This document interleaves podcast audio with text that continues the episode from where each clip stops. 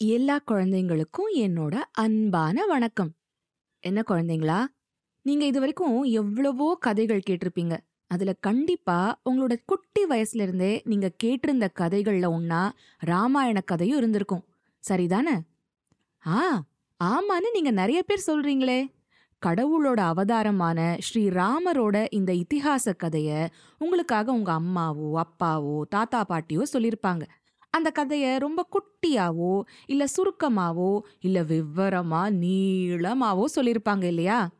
இல்லை நீங்களே கூட ராமாயண கதையை முழுசாவோ இல்லை அதில் வர சுவையான சில சம்பவங்களையோ ஹனுமாரோட வீரதீர பராக்கிரமங்களையோ படக்கதைகள் மூலமாவோ புத்தகங்கள்லையோ படிச்சோ கார்ட்டூன்கள் மூலமாவோ இல்லை தொலைக்காட்சியில் வர ராமாயணம் சீரியல் மூலமாவோ ஓரளவு தெரிஞ்சுக்கிட்டு இருப்பீங்க இல்லையா? ராமர் சீதை லக்ஷ்மணன் பரதன் கைகேயி அனுமார் ராவணன்னு பல சுவாரஸ்யமான கதாபாத்திரங்கள் வர இந்த கதை முழுசும் உங்களில் எத்தனை பேருக்கு ஞாபகம் இருக்கு? எனக்கு அந்த கதையை முழுசா சொல்லு பார்க்கலாம்? அப்படின்னு நான் உங்ககிட்ட கேட்டா உங்களில் யார் யார் எனக்கு சொல்லுவீங்க? அட அதோ இவ்ளோ பேர் கை தூக்குறீங்களே. சபாஷ் ஆனா உங்களில் நிறைய பேர் "ஆ, கேட்டிருக்கோம் தான் அங்கங்க கொஞ்சம் கொஞ்சம் ஞாபகம் இருக்கு. ஹனுமார் செஞ்ச சாகசங்கள்லாம் நிறையவே ஞாபகம் இருக்கு. ஆனா முழு ராமாயண கதையையும் கோர்வையா சொல்ல வராது. அப்படின்னு சொல்வீங்க இல்லையா? அதோ அங்க யாரோ சில பேரு நாங்க ராமாயணம் கேள்விப்பட்டிருக்கோம். ராமர் சீத்தை அனுமார்னெல்லாம் கொஞ்சம் கொஞ்சம் கேள்விப்பட்டிருக்கோம். ஆனா அந்த கதைய முழுசா மொத்தமா கேட்டதும் இல்ல படிச்சதும் இல்ல டிவில பார்த்ததும் இல்ல. அப்படிங்கிறாங்களே. ஏன் எல்லாரும் ராமாயண ராமாயணம்னு பெருசா அந்த கதையை பத்தி பெருமையா சொல்றாங்க? அப்படி அதுல என்னதான் விசேஷம் இருக்கு? அப்படின்னு அதோ மூலையில உட்காந்துருக்கானே ஒரு குட்டி பையன். அவன் கேக்குறது என் காதுல விழுந்துருச்சு. அதனால அவனோட கேள்விக்கு முதல்ல பதில் சொல்லிடுறேன். உங்களுக்குலாம் ஒன்று தெரியுமா? ராமாயணம் கதைய இன்னைக்கு இருக்கிற ஒரு குழந்தைக்கு அவங்க பாட்டி சொன்னாங்கன்னா அந்த பாட்டி குட்டி பொண்ணா இருந்த காலத்துல அத அவங்களோட தாத்தாவோ பாட்டியோ யாராவது சொல்லி முதல்ல கேள்விப்பட்டிருப்பாங்க. அந்த தாத்தா பாட்டிக்கும் அவங்களோட தாத்தா பாட்டி யாராவது சொல்லியிருப்பாங்க. இப்படியே ஆயிரக்கணக்கான வருஷங்களா நம்ம பாரத நாட்டில் குழந்தைகளுக்கு நீதி நேர்மை தர்மம் நியாயம் சத்தியம் நல்லொழுக்கம் இந்த மாதிரி நல்ல குணங்களை எடுத்து சொல்றதுக்கான ஒரு சுவாரஸ்யமான கதையா இந்த ராமாயணம் தொடர்ந்து இருந்துட்டு இருக்கு அதுவே எவ்வளோ ஒரு ஆச்சரியமான விஷயம் இல்லையா? அப்படின்னா ராமாயணம் வெறும் ஒரு சுவாரஸ்யமான நீதி கதை தானா அத யாரு முதல்ல கற்பனை பண்ணி எழுதி வச்சாங்கன்னு கேட்பீங்க சரியா? ராமாயணம் வெறும் கட்டுக்கதை கிடையாது குழந்தைங்களா? அது நிஜமாவே நடந்த கதை. ராமாயணம் மாதிரியே நீங்க மகாபாரதம் கதையை பத்தியும் கேள்விப்பட்டிருப்பீங்க இல்லையா? ஆமா தர்மர் பீமன் அர்ஜுனன் பஞ்சபாண்டவர்கள் துரியோதனன் போன்ற கௌரவர்கள் பகவான் கிருஷ்ணர் இவங்கெல்லாம் வர அதே மகாபாரத கதை தான். இந்த ராமாயணம் மகாபாரதம் ரெண்டுமே நிஜமா நடந்த கதைகள் தான். அதனால தான் அந்த ரெண்டுக்கும் இத்திஹாசம் அப்படின்னு பேர். இத்திஹாசம் அப்படின்னா இப்படி நடந்தது அப்படின்னு அர்த்தம். எப்போ நடந்ததுன்னு கேக்குறீங்க? சரியா? பல ஆயிரக்கணக்கான வருஷங்களுக்கு முன்னாடி நடந்தது. நம்மளோட சனாதன தர்மம் அப்படிங்கிற ஹிந்து மதத்துல காலத்தை நான்கு யுகங்களா பிரிச்சிருக்காங்க. ஒவ்வொரு யுகம் அப்படிங்கறதுலயும் சில ஆயிரம் வருஷங்கள் இருக்கும். அப்படி இருக்கிற நான்கு யுகங்கள் தான் கிருத்த யுகம் திரேதா யுகம் துவாபர யுகம் அப்புறம் கலியுகம். இப்போ நம்ம வாழ்ந்துட்டு இருக்கிற யுகத்தை தான் கலியுகம் அப்படின்னு சொல்லுவாங்க. இந்த கலியுகம் பிறக்கிறதுக்கு முன்னாடி இருந்த யுகம் துவாபர யுகம் அந்த துவாபர யுகத்துல தான் பகவான் கிருஷ்ணர் பிறந்தாரு. அப்போதான் மகாபாரதம் நடந்தது. அதுக்கு சில ஆயிரம் வருஷங்களுக்கு முந்தினது தான் திரேதாயுகம். அந்த திரேதாயுகத்துல பிறந்தவர் தான் பகவான் ராமர். அவரோட கதை தான் ராமாயணம். அப்படி எத்தனையோ ஆயிரம் வருஷங்களுக்கு முன்னாடி பிறந்து வாழ்ந்த ராமரோட கதைய நாம இன்னி வரைக்கும் சொல்லிட்டு இருக்கோம்னா அது எவ்வளோ பெரிய விஷயம். அதுக்கு எவ்வளவு முக்கியத்துவம் இருந்தா அந்த கதை கால ஓட்டத்துல அழிஞ்சு போகாம இன்னி வரைக்கும் நிலச்சி நிக்குதுன்னு புரியுதா? எப்படி இந்த இத்திஹாச கதைகள் பழமையானதோ அதை விட பழமை வாய்ந்தது சமஸ்கிருத மொழி.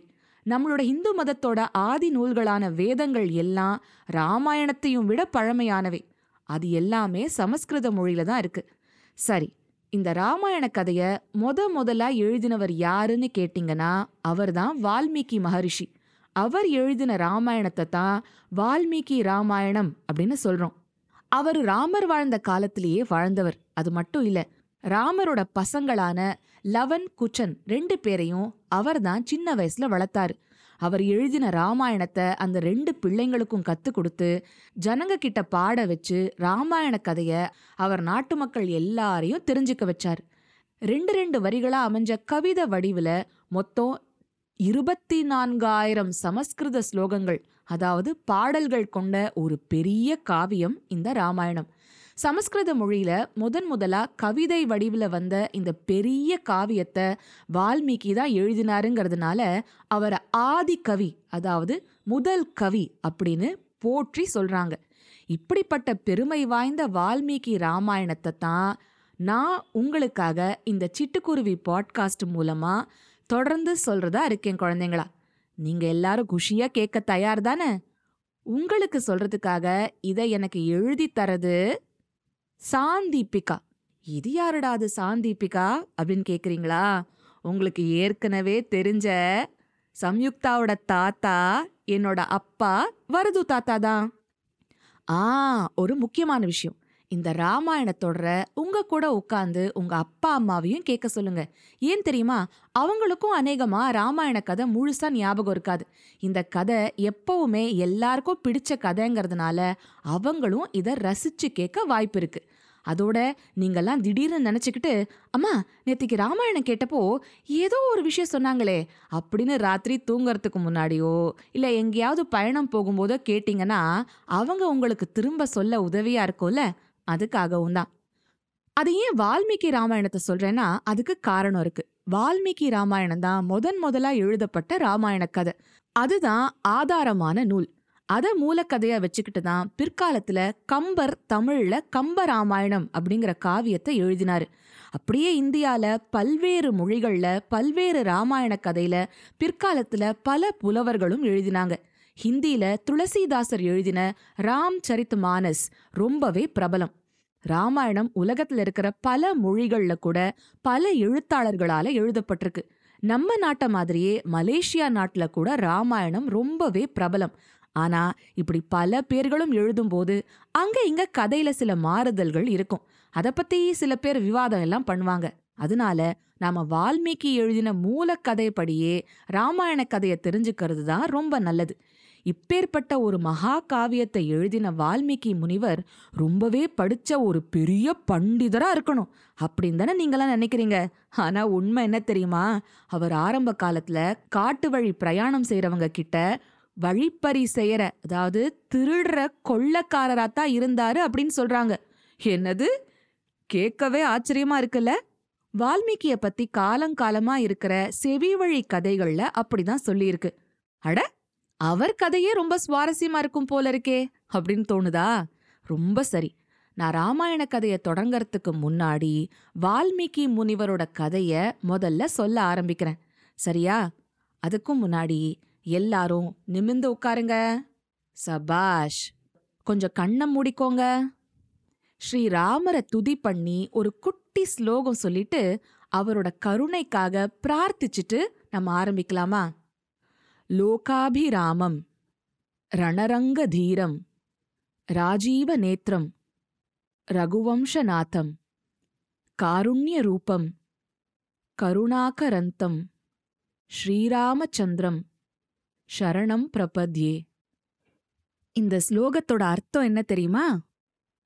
உலக மக்களை மகிழ்விப்பவரும் போர்க்களத்தில் தீரம் மிக்கவரும் நீலத் தாமரை போன்ற கண்கள் கொண்டவரும் ரகுவம்சத்தின் தலைவரும் கருணையே வடிவானவரும் கருணையை சதா பொழிபவரும் ஆகிய ஸ்ரீ ராமச்சந்திர மூர்த்தியின் திருவடிகளில் சரணம் செய்கிறேன்.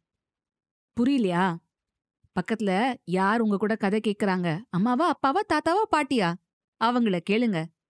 சரி இப்போ வால்மீகி முனிவரோட கதையை கேட்கலாமா அந்த காட்டுவாசியோட பேரு ரத்னாகரன். அவனுக்கு வயசான அம்மா அப்பா அதுக்கப்புறம் மனைவி நிறைய புள்ள குட்டிகள்னு பெரிய குடும்பம் இருந்தது. எல்லாருக்கும் வயிறார சாப்பாடு போட்டு வசதியா வாழணும்னா அது அவன் காட்டுல வேட்டையாடி மட்டும் வாழ்ந்தா நடக்கல. அதனால அவன் காட்டு வழியா பிரயாணம் போற வியாபாரிகள் வெளியூர் ஜனங்களை எல்லாம் ஆயுதம் காட்டி மிரட்டி அவங்களோட நகைகள் உடைமைகள் எல்லாத்தையும் கொள்ளடிக்க ஆரம்பிச்சான். அவங்கெல்லாம் பயந்து போய் எல்லாத்தையும் கொடுத்து போனா பிழைச்சாங்க. இல்ல முரண்டு பிடிச்சாலோ அடிச்சு காயப்படுத்தி எல்லாத்தையும் பிடுங்கிட்டு விரட்டி விடுவான். எதிர்த்து போராடினாலோ அவங்க உயிருக்கே ஆபத்து. அவங்க உடைமைகள் எல்லாத்தையும் கொள்ள அடிச்சுட்டு போயிடுவான். இப்படி ஒரு நாள் அவன் காட்டுப்பாதையில ஒளிஞ்சுக்கிட்டு வழிப்போக்கர்களுக்காக காத்திருந்தான். அப்போ அந்த வழியா சப்த ரிஷிகள் அப்படின்னு சொல்லப்படுற ஏழு தவ முனிவர்கள் வந்தாங்க. ரத்னாகரன் கையில பெரிய கத்தியோட அவங்க முன்னாடி வந்து குதிச்சான். ஏய் எல்லாரும் மரியாதையா நில்லுங்க. கையில இருக்கிற பணம் நகை பொருள் எல்லாத்தையும் கொடுத்துட்டு ஓடி போயிடுங்க. இல்ல உங்க உசுருக்கு உத்தரவாதம் இல்ல. அப்படின்னு கத்தினான் வந்த ஏழு பேரும் அவனை பார்த்து கொஞ்சம் கூட பயப்படல. என்னப்பா எங்களை பார்த்தாலே துறவிகள்னு உனக்கு தெரியலையா? எங்ககிட்ட எங்கப்பா காசும் பணமும் இருக்கும்? அப்படின்னு ஒரு முனிவர் கேட்டார். ஏய் பொய் சொல்லாத. எல்லாரும் முதல்ல இப்படிதான் சொல்லுவாங்க. மரியாதையா கையில இருக்கிற மூட்டைகளெல்லாம் பிரிச்சு காட்டுங்க. அவங்களும் பிரிச்சு காட்டினாங்க. அதுல ஒரு சில காவி உடைகள் பிட்சை பாத்திரம் ஓரிரு வாழைப்பழங்களை தவிர வேற எதுவும் இல்ல. அட இதுதானா? ரெண்டு நாளா எனக்கு ஒண்ணுமே கிடைக்கல. வீட்ல எல்லாரும் அறப்பட்னி. என் வயத்தறிச்சல கொட்டிக்கிற மாதிரி நீங்க வேற கைய வீசிட்டு வரீங்க. எனக்கு வர கோபத்துக்கு. அப்படின்னு கத்தினா ரத்னாகரன். சப்தரிஷிகள் அதை கேட்டு சிரிக்க ஆரம்பிச்ச உடனே ரத்னாகரனுக்கு ரொம்பவும் வியப்பாயிடுச்சு. நிஜமாவே உங்களுக்கு என்ன பார்த்தா பயமா இல்லையா? நாங்க ஏன்பா பயப்படணும்?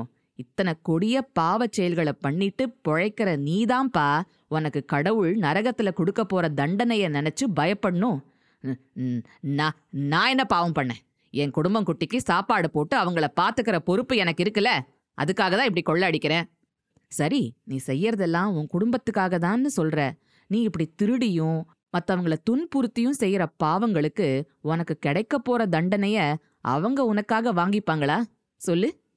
ரத்னாகரனுக்கு குழப்பமாயிடுச்சு. சாமி அது எனக்கு தெரியலையே அப்படின்னு சொன்னான். அப்படின்னா நீ ஒன்று செய். நாங்க இங்கேயே உனக்காக காத்துக்கிட்டு இருக்கோம். நீ உன் வீட்டுக்கு போய் விசாரிச்சுட்டு வா. உன் பாவத்தை அவங்க பங்கு போட்டுப்பாங்களா மாட்டாங்களான்னு. பங்கு போட்டுக்க மாட்டேன்னு சொன்னாங்கன்னா உனக்கு நாங்க உதவி பண்றோம். ரத்னாகரன் வீட்டுக்கு ஓடினான் நடந்ததை சொன்னான். வீட்ல இருந்த எல்லாரும் ஒரே குரல்ல ஓம் பாவத்தை நாங்க எப்படி பங்கு போட்டுக்க முடியும்? நாங்க யாரையும் துன்புறுத்தலையே? நாங்க யார் பணத்தையும் திருடலையே? எங்களுக்கு சோறு போடுறது ஓம் பொறுப்பு. அதை நீ எப்படி வேணாலும் செய்யலாமே? நாங்களா உன்னை கொள்ளையடிச்சு சம்பாதிக்க சொன்னோம்?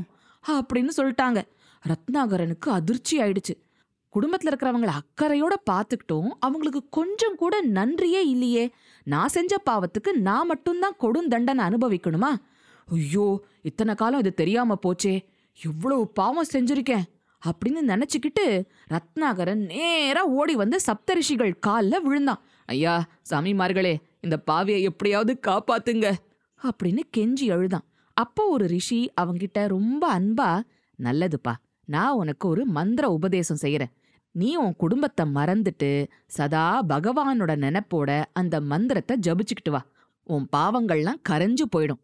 அப்படின்னு சொல்லி அவனை எழுப்பினாரு.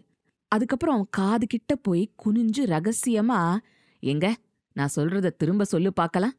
ராம ராம ராம ராம அப்படின்னு உபதேசித்தார். ஐயா சாமி நான்லாம் ஒன்னும் படிக்காத ஒன்னும் தெரியாத காட்டாளுங்க. இந்த மந்திரம் எல்லாம் என் வாயில நுழையாது. ரிஷி கொஞ்சம் யோசிச்சுட்டு சரி மரா சொல்லு பார்க்கலாம் அப்படின்னாரு. மரா ஆ இது வருதே சொல்லு இன்னொரு தடவை. மரா ஆ சரி திரும்ப திரும்ப சொல்லு. மரா மரா மரா அவ்வளோதான் நீ நேராக போய் அந்த மரத்தடியில நல்லா முதுகுத்தண்டை நிமிர்த்தி உட்காரு. கண்ணை இருக்க மூடிக்கோ. விடாம தொடர்ந்து மரா மரா மரான்னு சொல்லிக்கிட்டே இரு. அவ்வளவுதான் வேண்டியது. அப்படின்னு சொல்லி அவன் தலையில கைய வச்சு ஆசீர்வாதம் பண்ணாரு. அப்படியே மத்த ரிஷிங்களும் அவனுக்கு ஆசீர்வாதம் பண்ணாங்க. அதுக்கப்புறம் அவங்க வந்த வழியில போயிட்டாங்க. அப்புறம் ரத்னாகரன் என்ன செஞ்சான்? மீதி கதைய அடுத்த பகுதியில பார்க்கலாம் இப்போ நீங்கெல்லாம் ஒன்று செஞ்சு பாருங்க. நீங்களும் முதுகு தண்டு நிமிர்த்தி உட்காந்துக்கோங்க. கண்ணை மூடிக்கோங்க. மரா மரா மரான்னு தொடர்ந்து சொல்லி பாருங்க. உங்களுக்கு ஒரு விஷயம் பிடிப்படும் அது என்னன்னு அடுத்த முறை நம்ம சந்திக்கும் போது சொல்றீங்களா? சபாஷ் அடுத்த ராமாயண கதை தொடர்ச்சியோட சீக்கிரமே உங்களை வந்து சந்திக்கிறேன். அது வரைக்கும் சிரிச்சுக்கிட்டு கிரிச்சுக்கிட்டு சந்தோஷமா இருங்க.